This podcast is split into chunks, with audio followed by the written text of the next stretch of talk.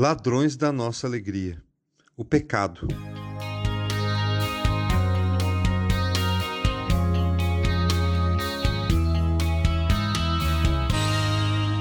O profeta Jeremias nos alerta sobre um ladrão muito perigoso.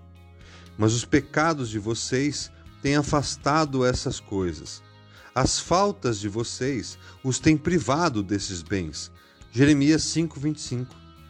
O pecado é um ladrão e não rouba somente nossa alegria.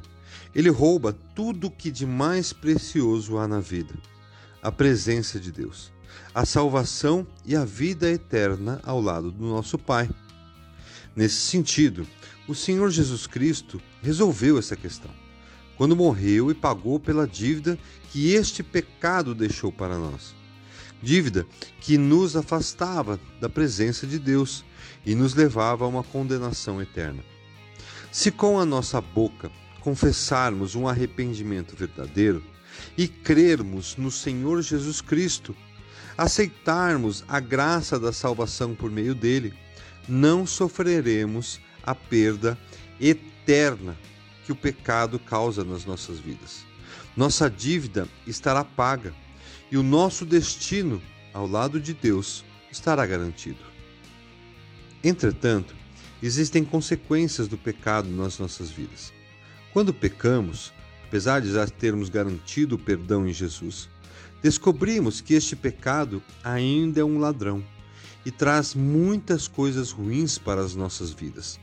Uma delas é roubar nossa alegria. O rei Davi escreveu um salmo muito importante, o de número 32. E a inspiração dessas palavras sagradas foram a resposta que Davi tinha para Deus após o desfecho da situação de pecado que ele viveu com a sua mulher, Batseba. Enquanto escondi os meus pecados, o meu corpo definhava de tanto gemer pois de dia e de noite a tua mão pesava sobre mim. Minha força foi se esgotando, como em tempo de seca. Salmos 32, 3 e 4.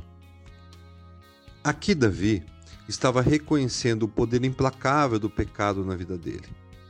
Ele reconheceu que pecou com Batseba, pois quando se envolveu com ela, esta era casada e ainda por cima, ele usou o seu poder como rei para armar uma cilada para o marido de Batseba morrer.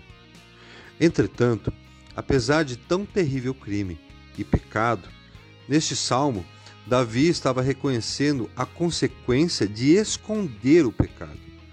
Este ato, sim, que estava roubando sua alegria. Inclusive, ele tentou esconder do profeta Natã que, mesmo sabendo do seu pecado, confrontou Davi, que tentou negar o seu crime, e então, desmascarado pelo profeta, sentiu toda a vergonha e peso que o seu ato estava causando. Vejam, nossos pecados não podem em si tirar nossa alegria. Afinal de contas, Cristo, motivado pelo seu amor por nós, resolveu essa questão. Mas ele tira nossa paz quando o escondemos. Tentamos por nossas forças reparar nosso erro. O que causa a falta de alegria é um sentimento que passa a tomar conta do nosso coração e que expulsa a alegria. A culpa. Era isso que Davi estava sentindo. Lembram de Judas? A culpa, alimentada pelo orgulho, conduziu ele ao suicídio. Já a culpa de Pedro, por negar a Jesus, o conduziu ao arrependimento e, consequentemente, a sua alegria foi restaurada ao ver o seu mestre ressurreto. E Davi continua o seu lamento desta forma: Então reconheci diante de ti o meu pecado e não encobri as minhas culpas. Eu disse: Confessarei as minhas transgressões ao Senhor, e tu perdoaste a culpa do meu pecado. Salmos 32, 5. Esse salmo nos ensina o poder restaurador do arrependimento, que é a obra de convencimento do Espírito Santo, para nos restaurar dos pecados que nos machucam.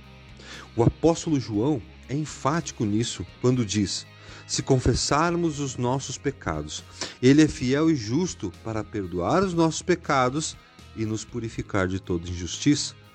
1 João 1,9 Quando insistimos em tentar, inutilmente por ele saber todas as coisas, esconder os nossos pecados, definhamos em tristeza e infelicidade. E assim, permitimos que o sentimento causado pela culpa substitua a alegria nos nossos corações. Mas quando fazemos como Davi, e através de um arrependimento e confissão dos nossos pecados, temos restaurado a nossa alegria. E no final da sua vida, Davi ainda é conhecido como um homem segundo o coração de Deus.